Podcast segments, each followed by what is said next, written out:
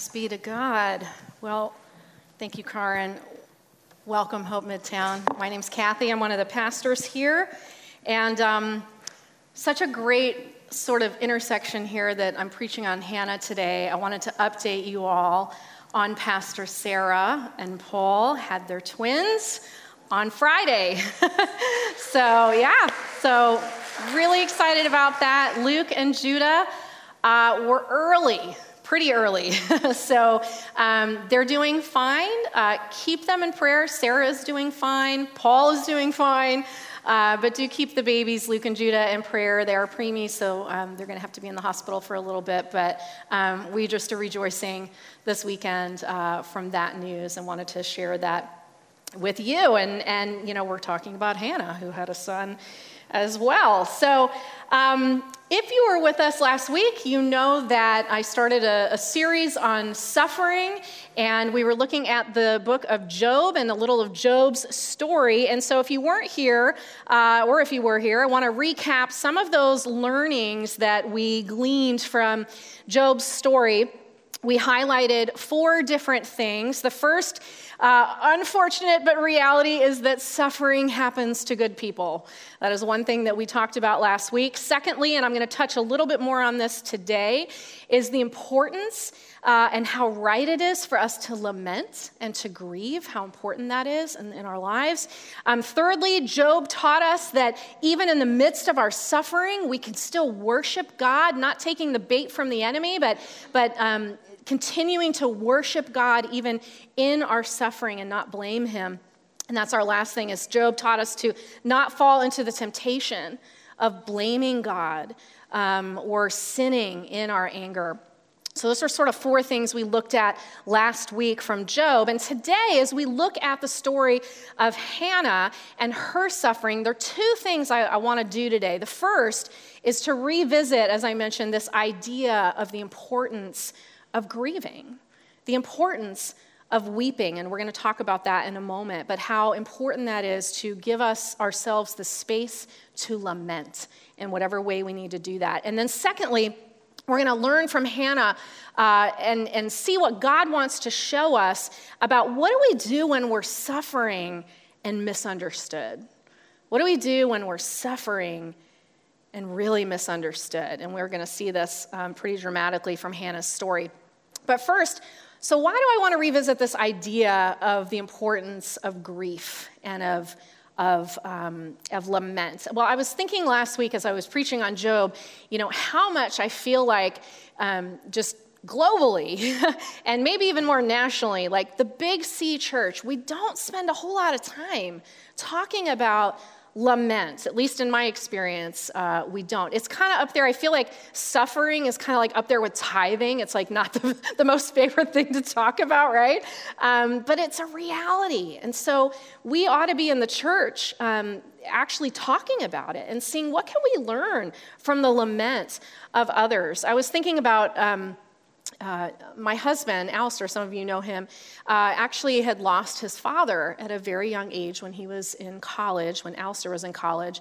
And I remember him specifically telling me um, that when his dad died, there were people in his church that were saying to like him and his mom, you know, well, it's okay.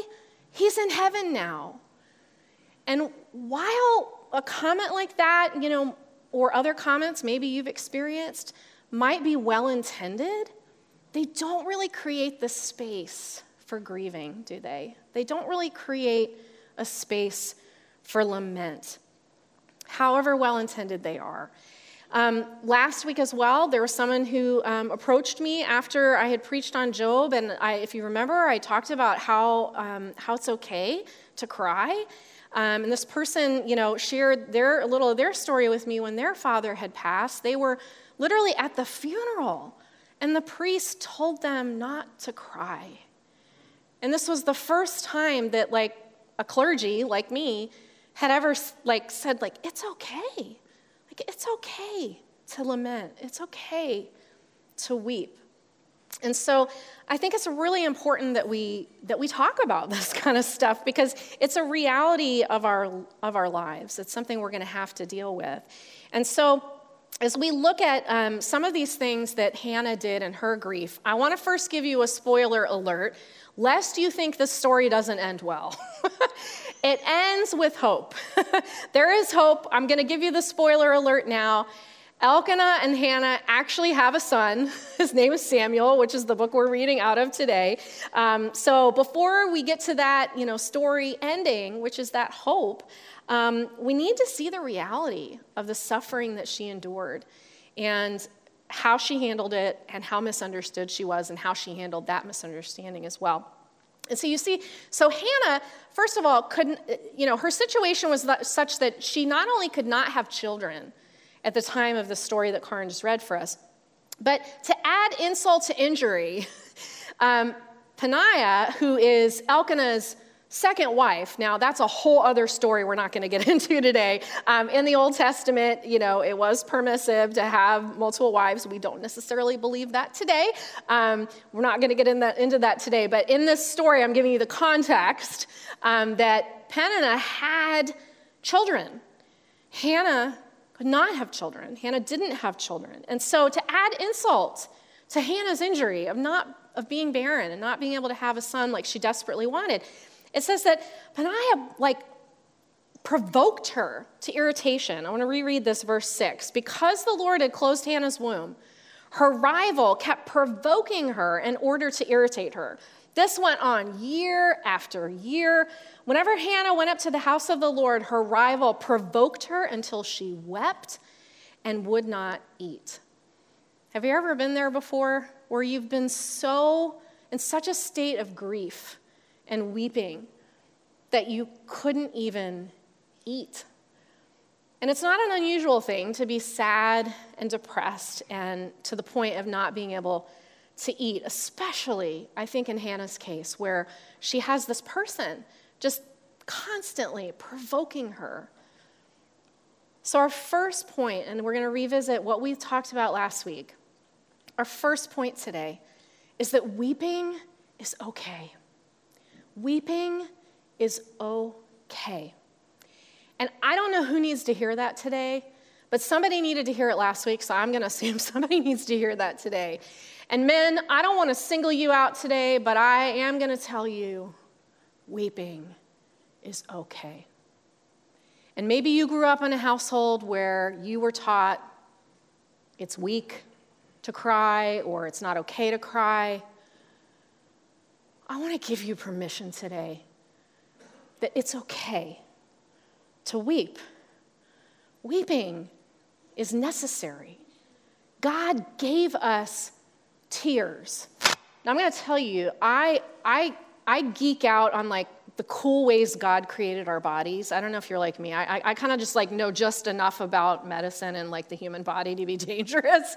But I did do a little, a little research on this this week on tears because I was fascinated. Like, how do we how did we get tears? Like, what's the purpose of them? Like, why do we, you know, why do we have them?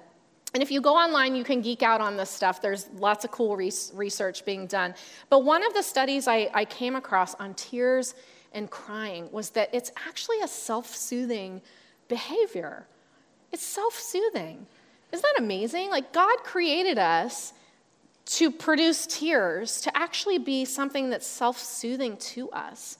Not only that, the research also shows that when we grieve, when we weep and cry, that our bodies produce two really awesome chemicals. I love these chemicals endorphins and oxytocin. Those are the feel good chemicals. We can't just like generate those on our own, but when we, um, when something triggers us emotionally to the point of tears, it actually, that response, that physical response that God created, produces feel good chemicals in our body. Isn't that amazing? I just, I, I, just, I geek out on this kind of stuff. But so, if so, the, the question I pose to you today is, if that's the reality that happens when we cry, why would you not want to cry? like, I need a little. I don't know about you. I need a little more endorphins and oxytocin in my life. You know, so to to cry, why would you not want to cry when God has created tears? To be self soothing and to be something that makes us to feel better. So, weeping is not just okay, but it's helpful. It's a helpful way our bodies to respond, to help us to feel better in our sorrow. I just think that's so cool. And so, just like I believe He created our bodies to respond in a helpful way, I also believe, and the second point is that God understands our sorrow. God understands my sorrow, He understands your sorrow, He understands our sorrow, even when everybody else around us misunderstands. And maybe you've been there when you've been in such a state of pain and suffering and nobody gets it. Or, or in Hannah's case, where people are still provoking you, even though they know you're in pain. Look at Elkanah's response. There are two things we're going to look at here. First is this interaction with Elkanah.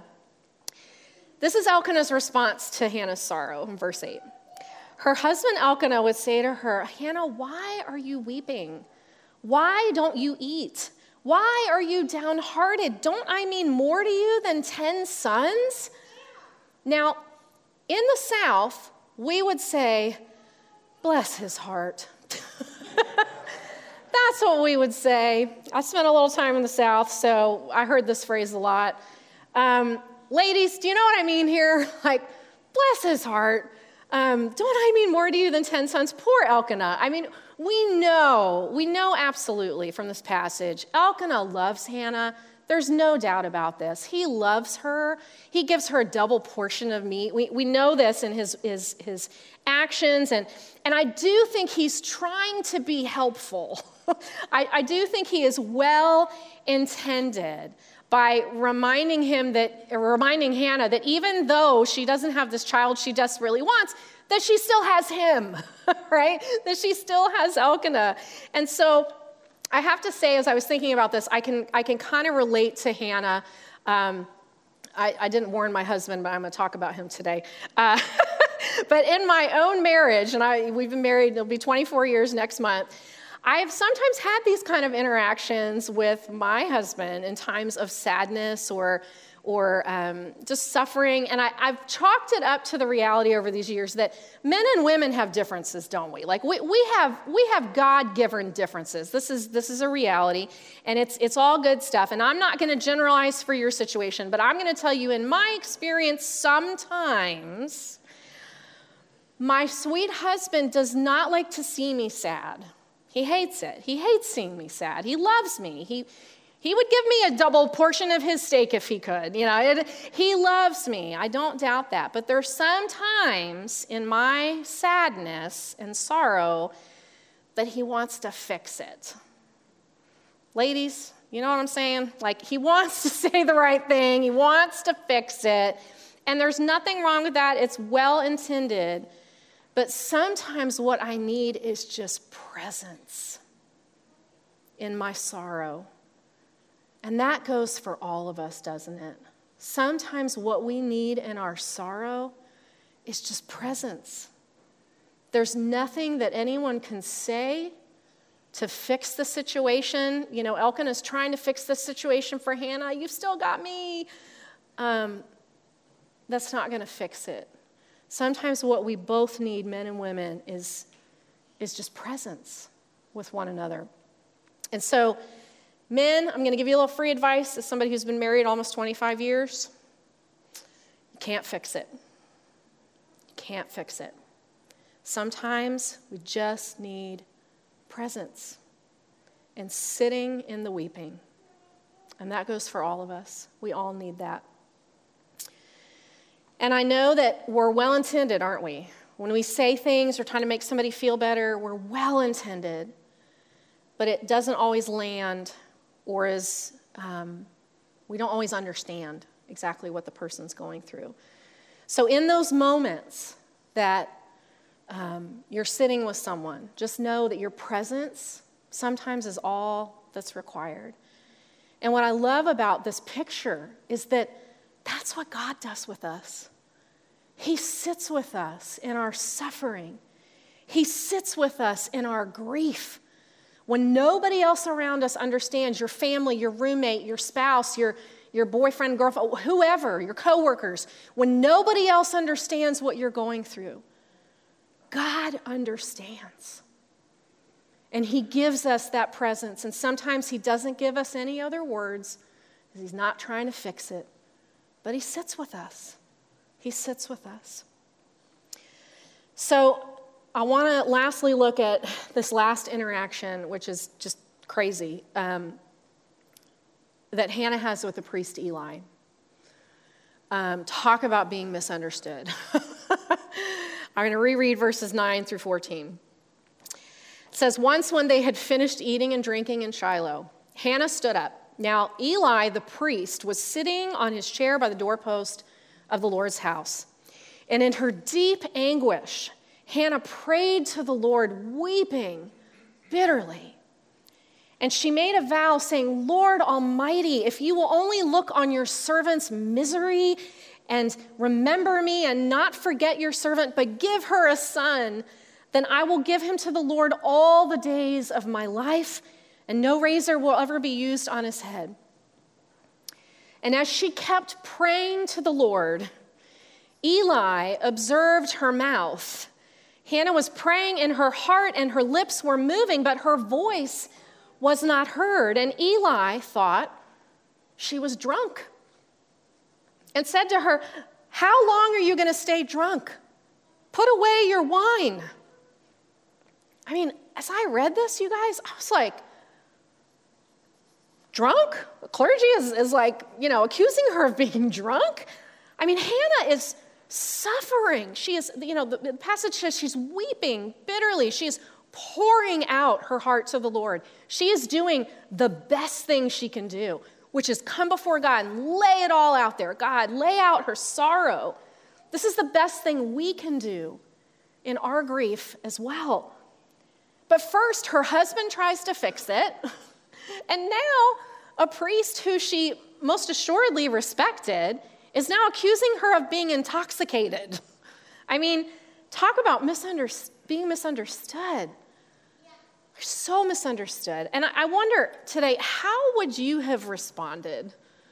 If you were Hannah in this situation, how would you have responded? I mean, look at these cumulative triggers here. She's barren. She has to deal with the devastation of not being able to have a child. She's then provoked and made fun of by a, another family member. Then her husband is trying to like talk her out of her sadness. Hey, it's okay, you've still got me. and now a priest who she respects has accused her of being drunk when she is just trying to cry out to God in her suffering.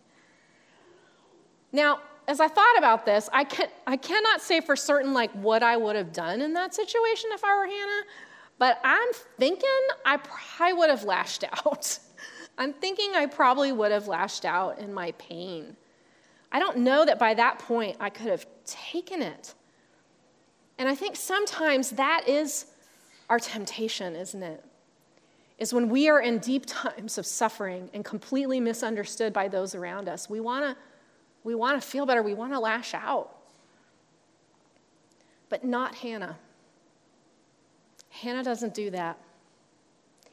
And I really believe that she knew, regardless of how much you know, humans around her would misunderstand her, no matter how much her husband misunderstood her, this priest who she respected, no matter how much she was misunderstood by people, that God understood her well, that God knew her pain, that God could enter in. And so she does not respond by lashing out at all. Check this out, verse 15. Not so, my Lord, Hannah replied. I am a woman who is deeply troubled. I have not been drinking wine or beer. I was pouring out my soul to the Lord. Do not take your servant for a wicked woman. I have been praying here out of my great anguish and grief. And Eli answers, Go in peace, and may the God of Israel grant you what you have asked of him. Now, it's interesting to me, the name Hannah actually means grace or favor. And I think if you've heard that before, and I've, I've certainly heard that, that preached about before, you know, how, how God, you know, Hannah's name is, you know, representative of the grace and favor that God shows on her by giving her a son. But friends, check this out. Before that even happens, Hannah shows grace to others who misunderstood her. Hannah, in the midst of her pain, shows grace and patience to Eli She explains to him, not out of you know anger or yelling. I mean, I probably would have yelled. Let's let's be real here. I probably would have like, yeah, I'm not drunk. You know, she is graceful. She explains to him. She even addresses him as my Lord, which was a sign of respect. She didn't have to do that. But she explains to him how, how much suffering she is in. She opens up to him and is graceful in her response that she had not been drinking, but that she was crying out to God. And so you see, God pours out this grace on Hannah, right? In our spoiler alert, she has Samuel. But before that even happens, she shows grace and favor to those who misunderstood her. And so, my question for us today is how do we react when we're misunderstood and we're suffering? How do we respond to others when we're in pain and people don't get it? Is it to show them grace? Is it to show them patience? Or do we take out our pain on that person, which I think is more often than not the temptation. Parker Palmer is an author I love, um, wrote this and On the Brink of Everything Grace, Gravity, and Getting Old. And I think it so sums up this point of what happens when what we do with our pain. He says this heartbreak comes with the territory called being human. That's that suffering happens to all of us thing. When love and trust fail us, when what we want, once brought us meaning goes dry, when a dream drifts out of reach, when a devastating disease strikes, or when someone precious to us dies, our hearts break and we suffer. What can we do with our pain? How might we hold it and work with it? How do we turn the power of suffering toward new life? And hear this, friends the way we answer these questions is critical because violence is what happens when we don't know what else to do with our suffering.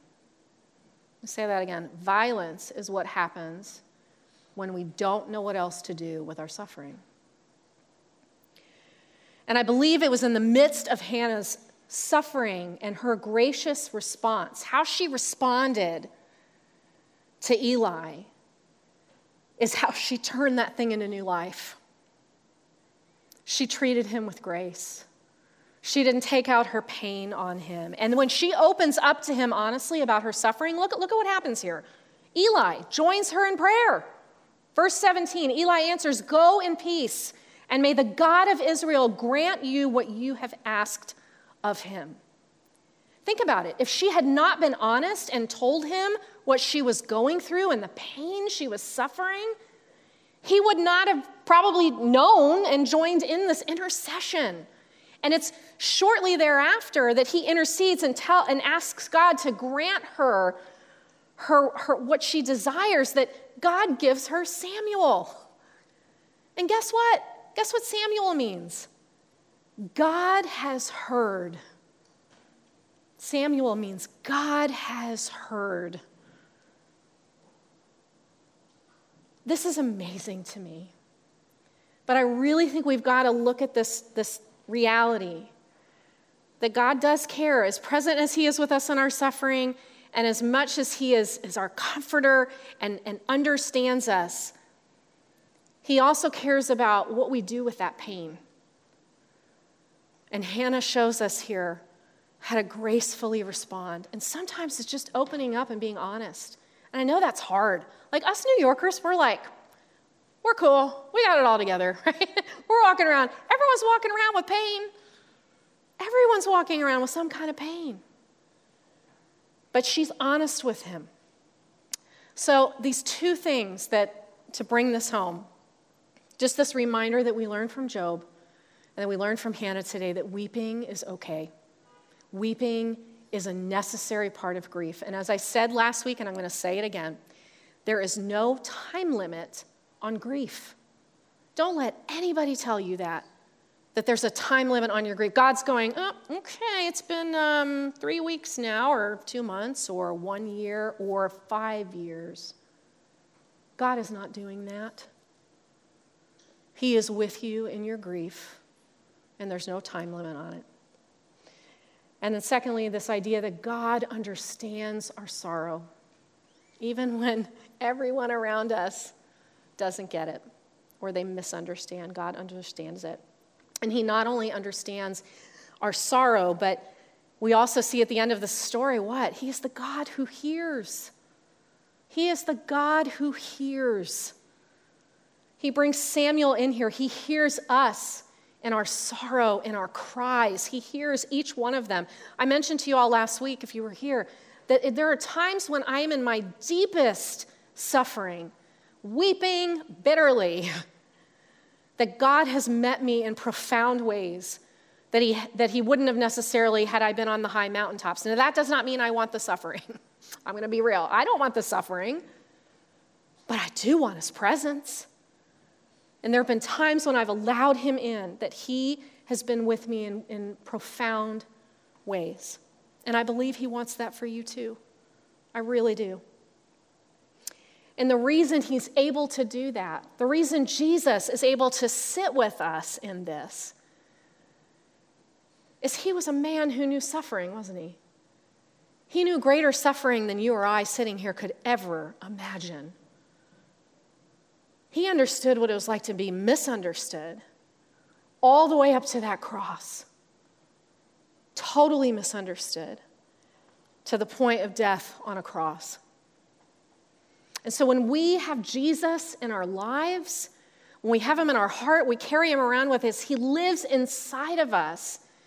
And the Bible says he comforts us. We also have a Holy Spirit who comforts us as well. But Jesus knows our suffering, he experienced it. And so I want to leave us with 2 Corinthians 1 3 through 5 as an encouragement Praise be to the God and Father of our Lord Jesus Christ, the Father of compassion and the God of all comfort, who comforts us in all of our troubles, so that we can comfort those in trouble with the comfort we ourselves receive from God. For just as we share abundantly in the sufferings of Christ, so also our comfort abounds through Christ. And so, friends, this is the hope that we have. And, and in just a moment, I want to invite our worship team to come up and um, we're going to enter into a time of communion. And as I thought about this, you know, how this message kind of intersects with this sacrament that we're going to take together today. Um, and as you came in, you should have received one of these. If you didn't, just raise your hand and we'll have somebody come around and bring you one. Um, but as we think about Christ's suffering, you know, we, we, we take the, the elements as a remembrance of his broken body for us, the, the blood he poured out for us. I want us to remember that the story didn't end there, did it? There was new life that was birthed out of his suffering. And through his suffering, death on a cross, and resurrection, we are restored to God who created us. So there is so much life, new life, out of that pain, just like Hannah experienced in the birth of her son Samuel. And so I want to invite us today as we as we take communion. And I don't know where you're at today. I don't know if you're sitting here in a place of, of deep suffering, and you might be. And maybe this is just a, a time for you to remember that Christ knows. He knows deep suffering. And so he wants to be with you. He wants to enter that pain with you. And maybe that's where you're at. Or maybe you need to be reminded through taking this, these elements that, that there's hope, that there is new life that is going to be birthed out of the suffering, that we serve a Savior who didn't stay on a cross, but miraculously resurrected to bring us all new life. And maybe that's what you need to be reminded of is that there's going to be new life at the end of the season of suffering. And so I want to invite us now. You can go ahead and take your, uh, your cup and get your wafer ready.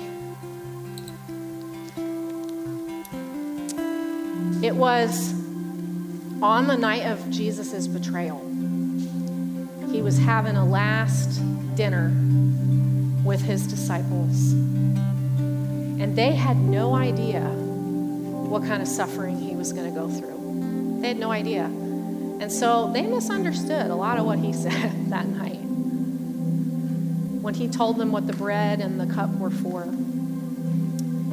And so I just want to remind us that this is we we serve Christ and we do this in remembrance of him. And so on that night when he was betrayed, he took the bread and he broke it. And he gave thanks for it before he gave it to his disciples. And he said, This is my body broken for you. Take and eat. So we eat together.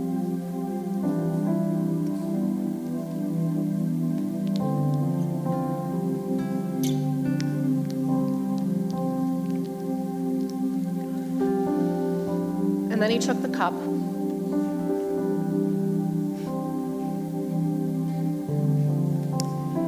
And he gave thanks for it before he gave it to his disciples. And this is what he said He said, This is my blood of the covenant, which was poured out for the forgiveness of sins for all. So take and drink. Let's take it together.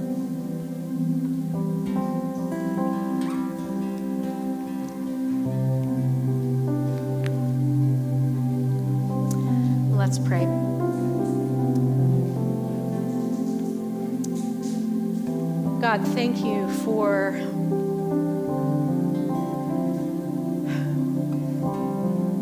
thank you for your amazing love that you poured out on us through Jesus,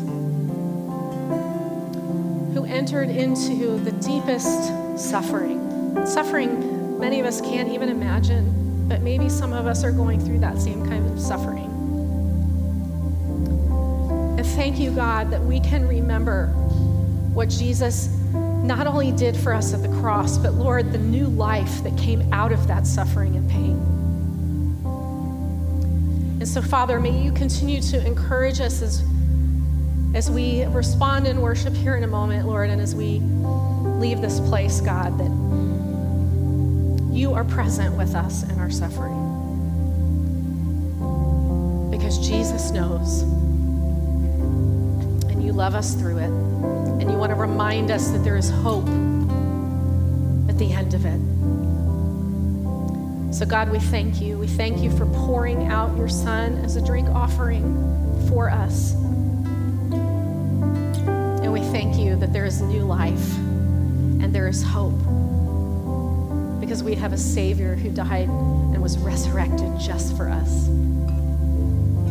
And we pray these things in His name respond in worship, I invite you to stand if you're able.